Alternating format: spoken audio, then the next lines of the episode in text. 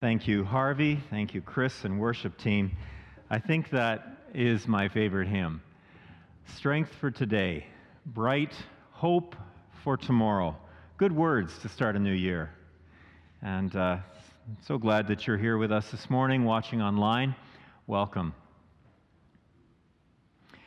This morning, I'm going to speak about Barnabas, the son of encouragement. And Barnabas is a figure that has intrigued me for a very long time and really has become my biblical uh, mentor. And I've tried to model my ministry in many ways uh, after his life and the encouragement that he is to me.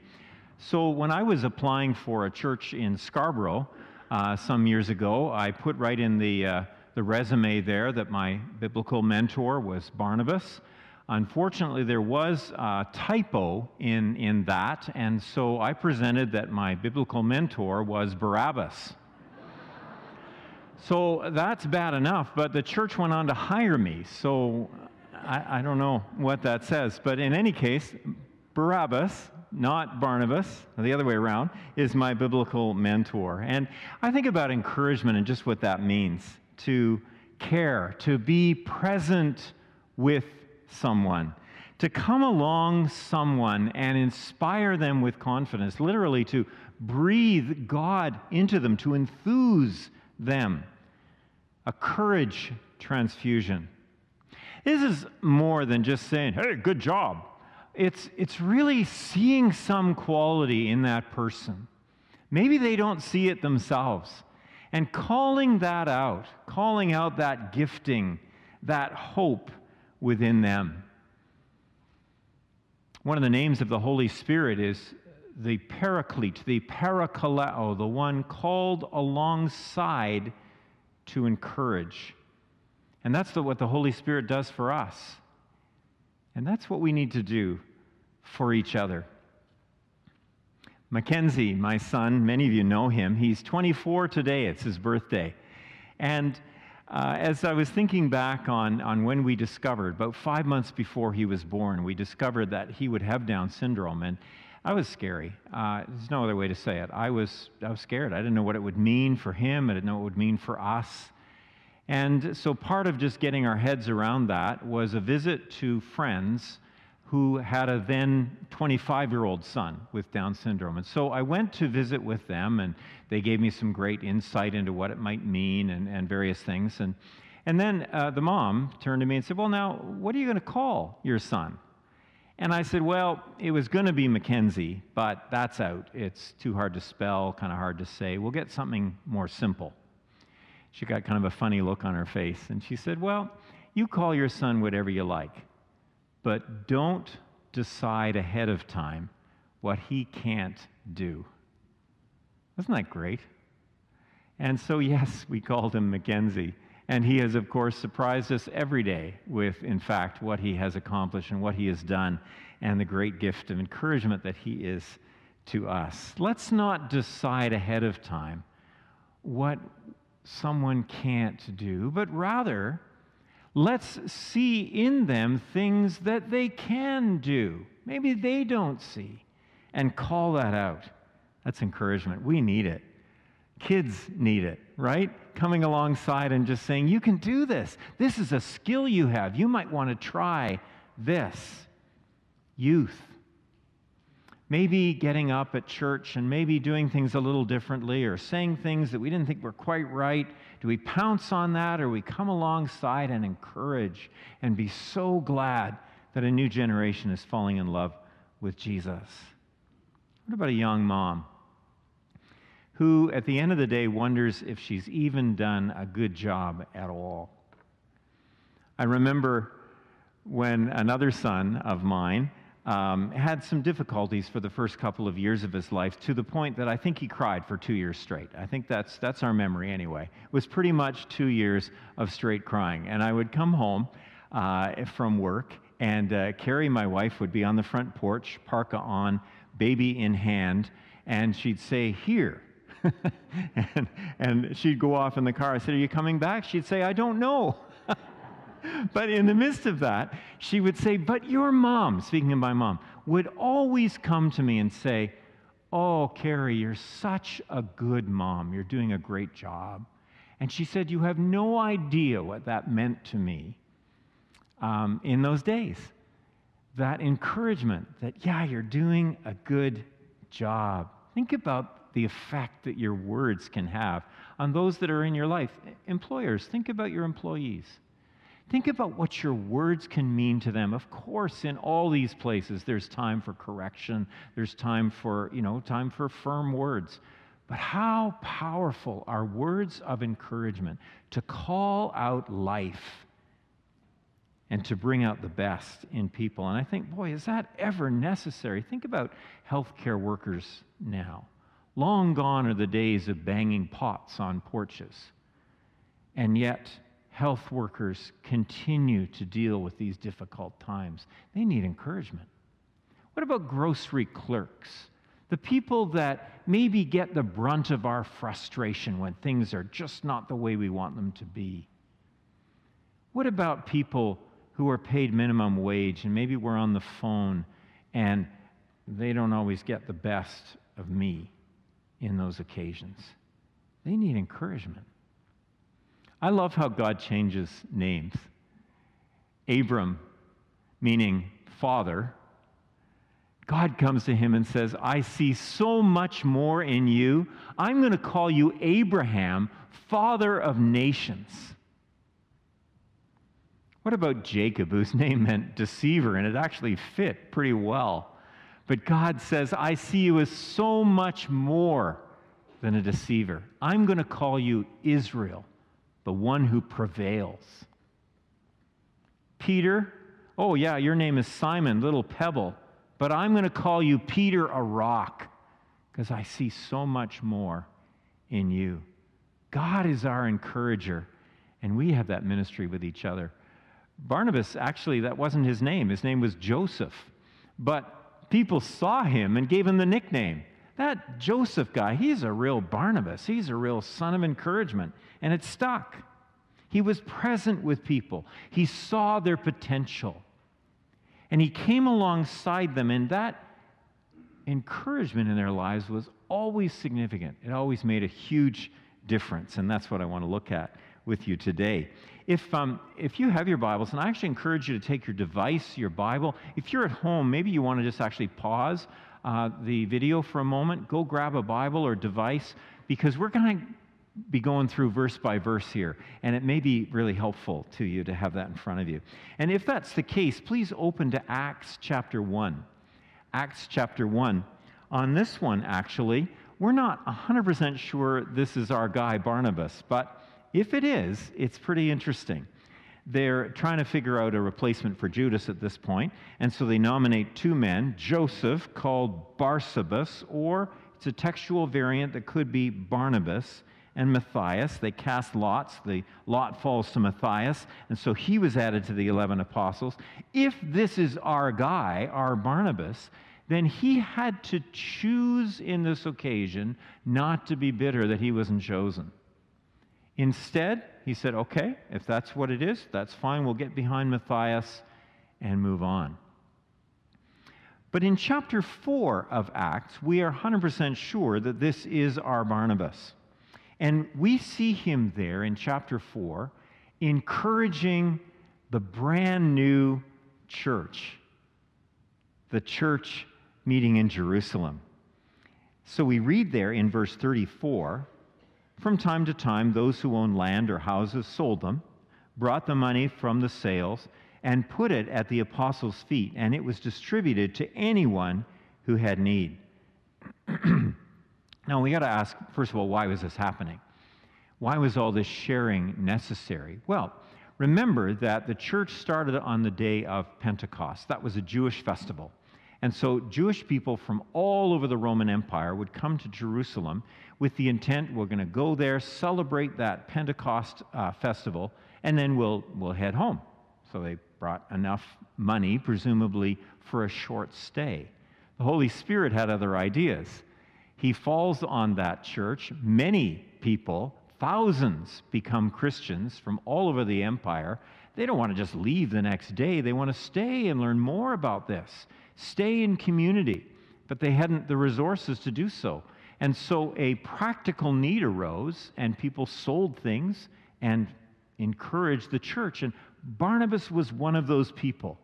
He's singled out for selling a piece of land, bringing that money, and alleviating the needs, the financial needs of that young early church. But in doing so, he encouraged this vulnerable young group that were so tiny at that time and in such danger from those around them. He encouraged them, he saw their potential even with their vulnerability, and he was drawn to encourage them.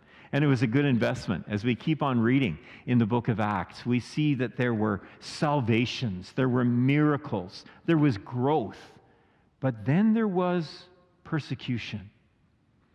In Acts chapter 7, we see the first Christian martyr as Stephen is stoned to death.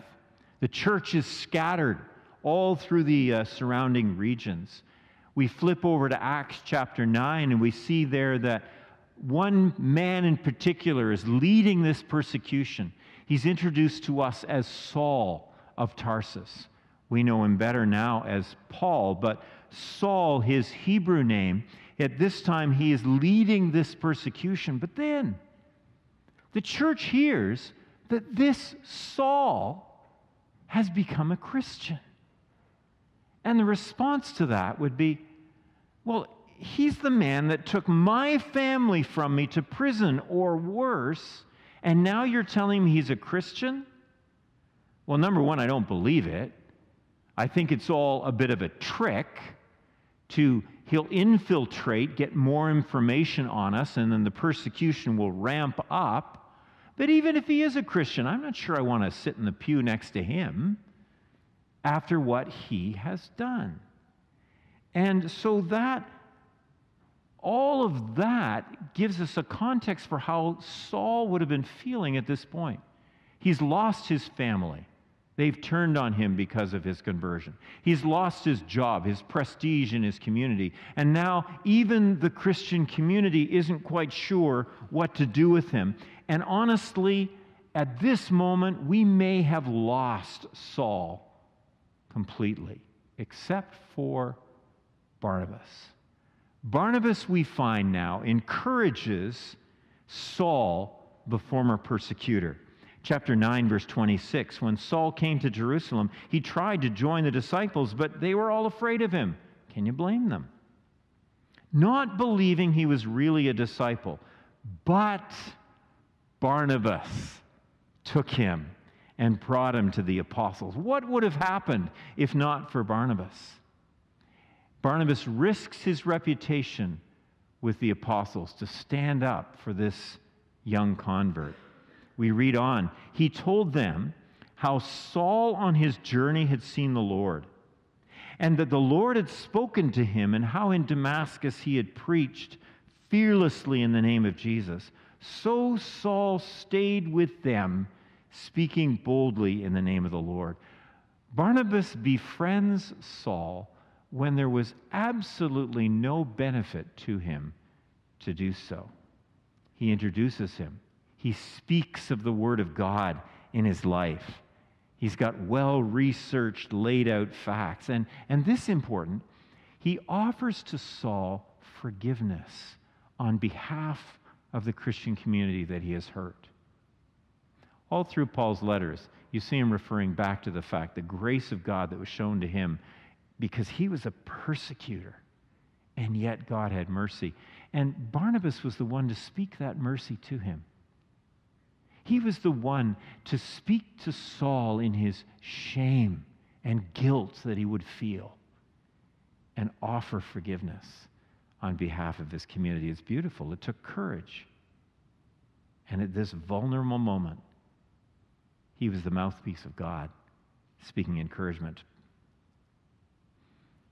I love uh, Lion, Witch, and the Wardrobe. And if, if, you know the story at all, you know that Edmund, one of the children, uh, betrays Aslan, who represents Jesus Christ. And, and he, uh, in betraying him, of course, he causes great pain even to his siblings. There's a beautiful moment when, maybe from the film you remember it, but the Aslan the lion and, and Edmund the young boy, they go into a tent and they have a private meeting, and we don't see it. But then they come out, and Edmund meets his siblings again. And Aslan merely says, We will not speak of what is past. We're not going there. Yes, Saul, you have a past. We're not going to dwell there. All that is in the past. You are forgiven and you are encouraged into community. This was a turning point for Saul. You may have heard of uh, the speaker Howard Hendrick. He was quite famous a generation ago as a, uh, as a speaker.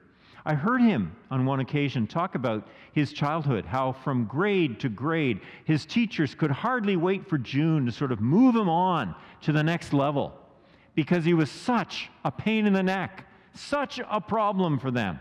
And so he came into his grade six class and thought, here we go again. And this woman walked into the class and looked him right in the eye and said, Howard, I've heard a lot about you and I don't believe a word of it. And he said something about this woman's strength as she looked him in the eye and said, I don't believe a word of it, told him that he did not have to be defined by his past. This was a brand new start. Saul was a new convert speaking boldly in the name of the Lord. If you're still in, in uh, chapter 9 and verse 29, he debates with the Jews, but they tried to kill him. When the believers learned of this, they sent him off to Tarsus. Then, curiously, we read, then the church enjoyed a time of peace and was strengthened and encouraged by the Holy Spirit. It increased in numbers. What are we to make of this? Well, we know how the story turns out, maybe, but right now we have Saul, this new convert, and he's, he's passionate, but frankly, he's stirring up trouble. It's just easier with him gone. And there's peace because he's not here anymore. And it's like he has to go off into obscurity.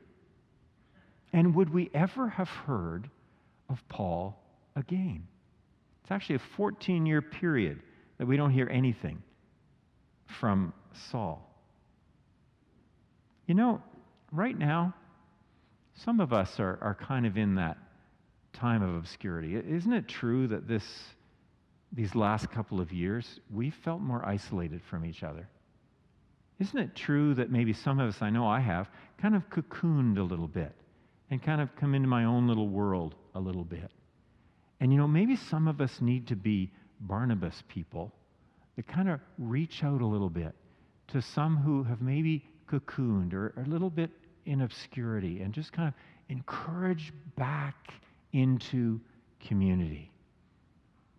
Saul knew what that isolation was about, and he needed a Barnabas to call him back, as we will see, into community.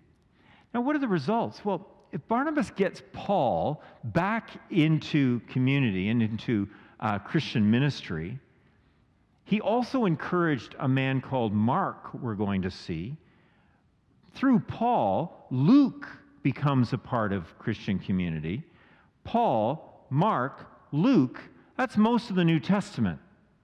So this insignificant figure, Barnabas, has a rather significant place in the history of the church. You look at the book of Acts and you think, who are the big guns in Acts? And of course, you'd say, well, Peter.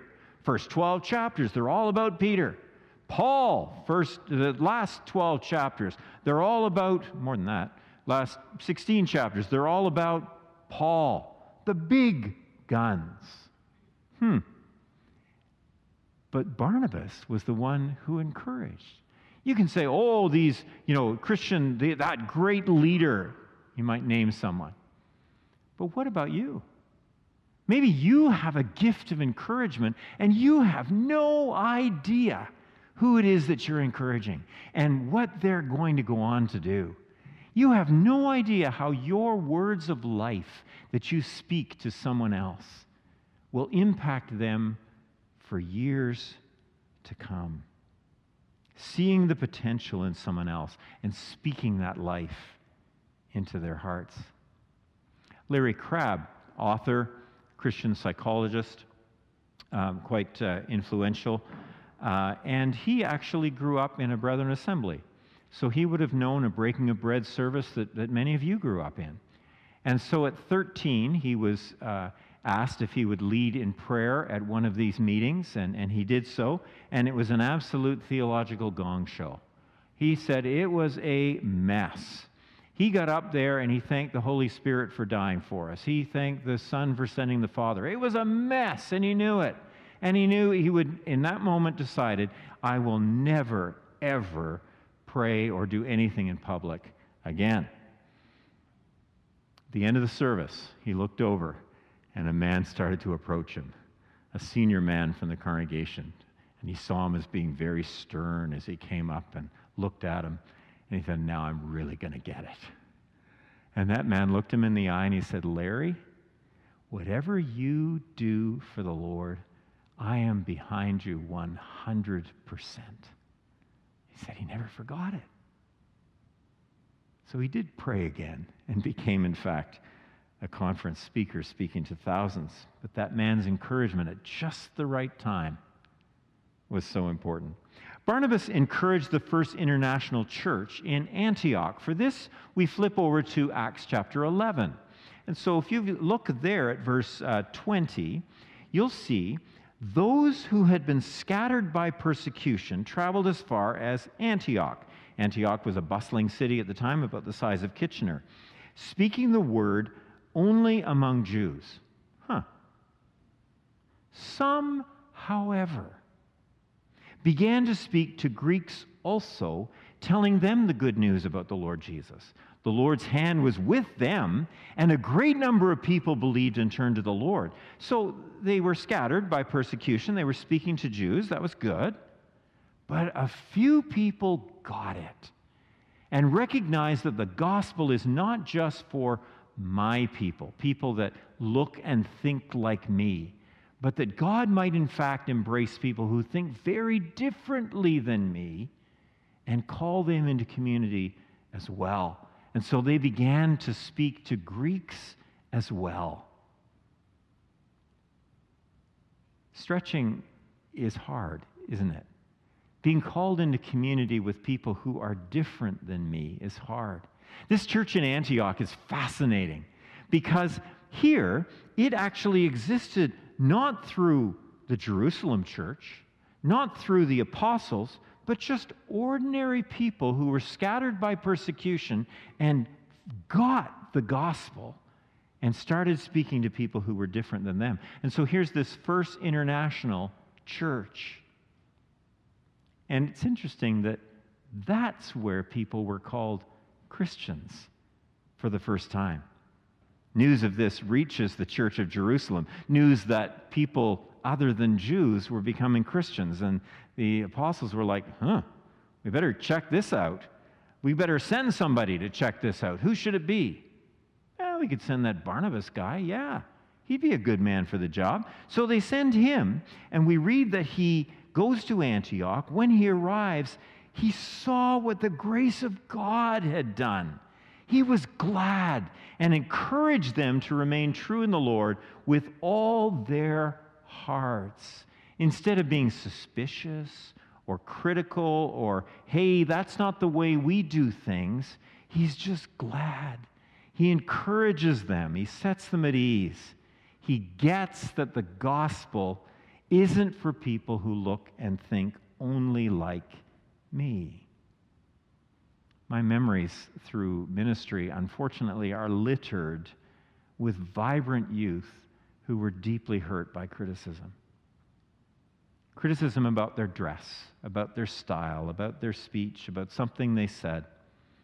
And some of those actually walked from faith. How important it is that we encourage, that we see God at work. It may look different, we may not understand everything about it, but we don't define God's work by my preferred customs.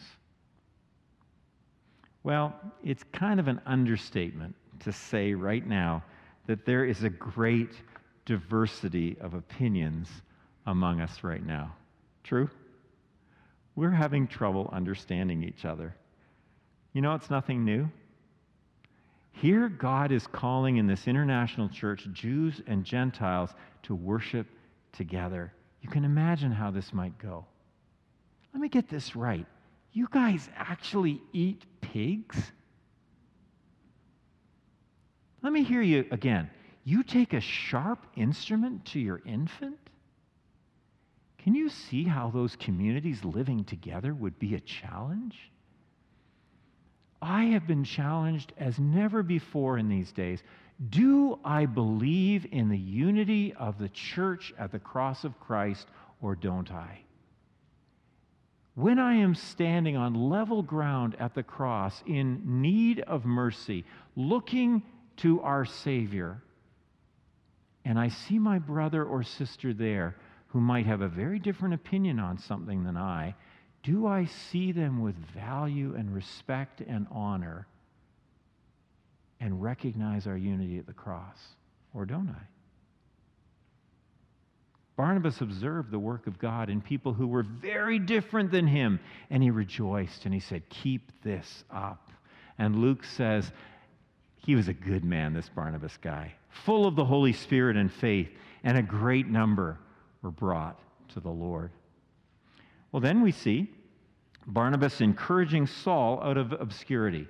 He'd been sidelined for about 14 years, but in verse 25 of chapter 11, we read Barnabas went to Tarsus and looked for Saul to bring him to Antioch. And for a whole year, Barnabas and Saul went with the church and taught great numbers of people.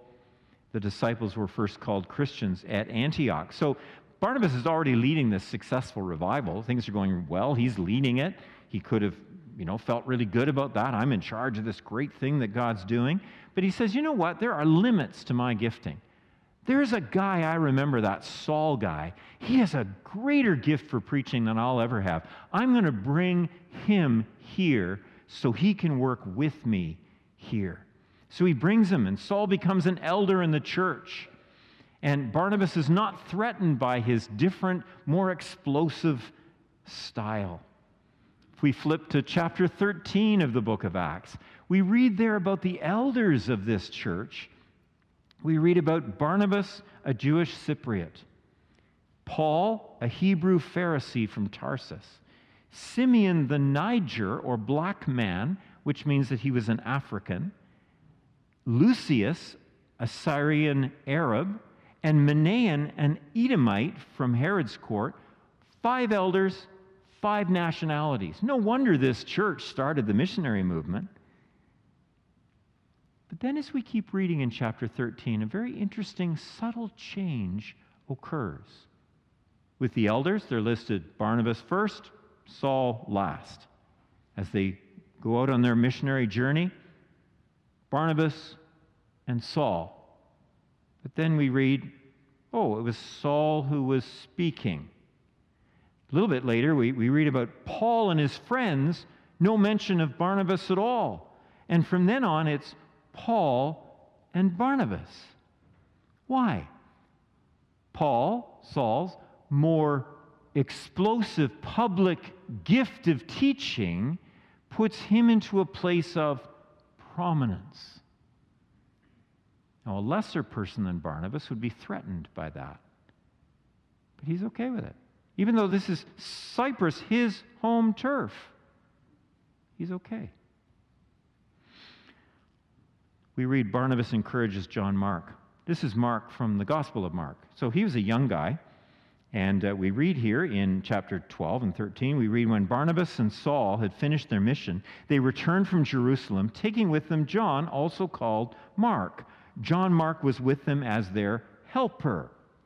Now, Mark was just a little bit younger than the disciples. So he was never really one of the 12.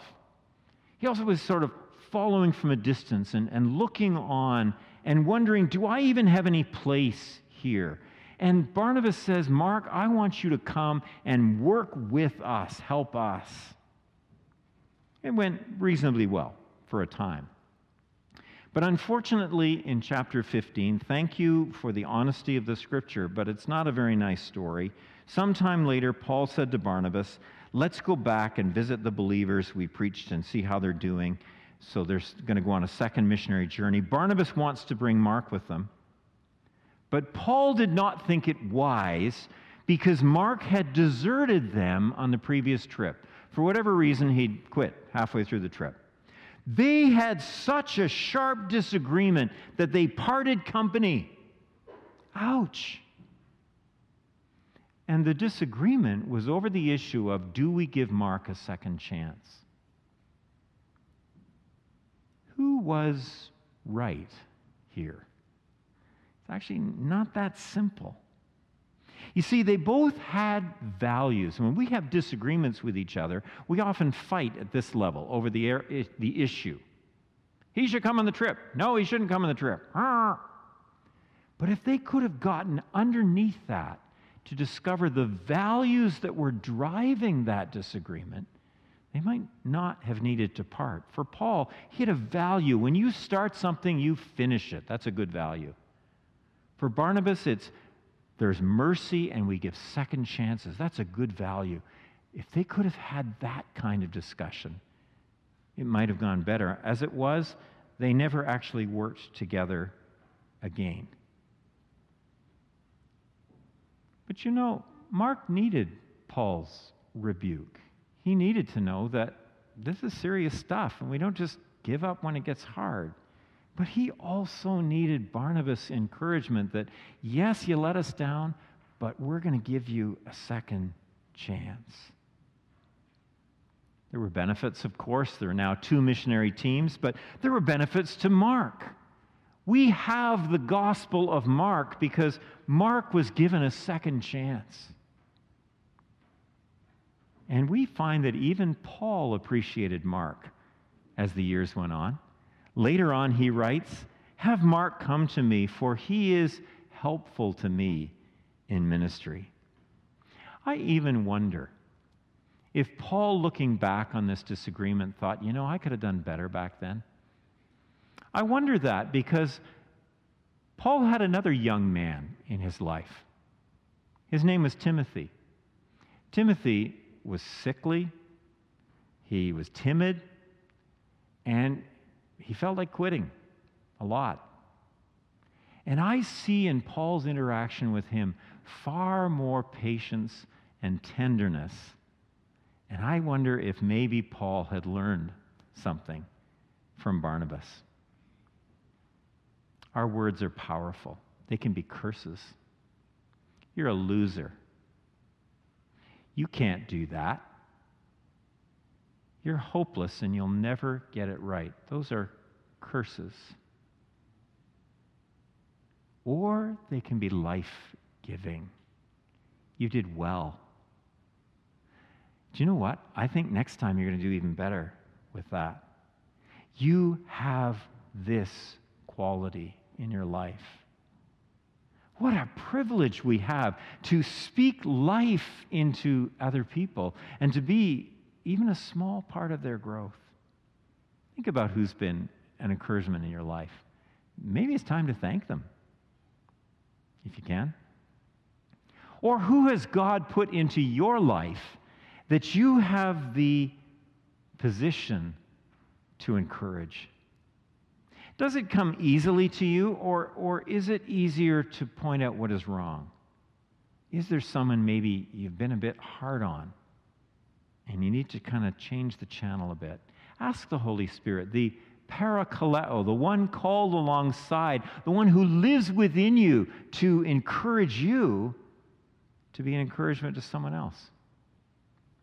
A young mom, an employee your partner, your spouse.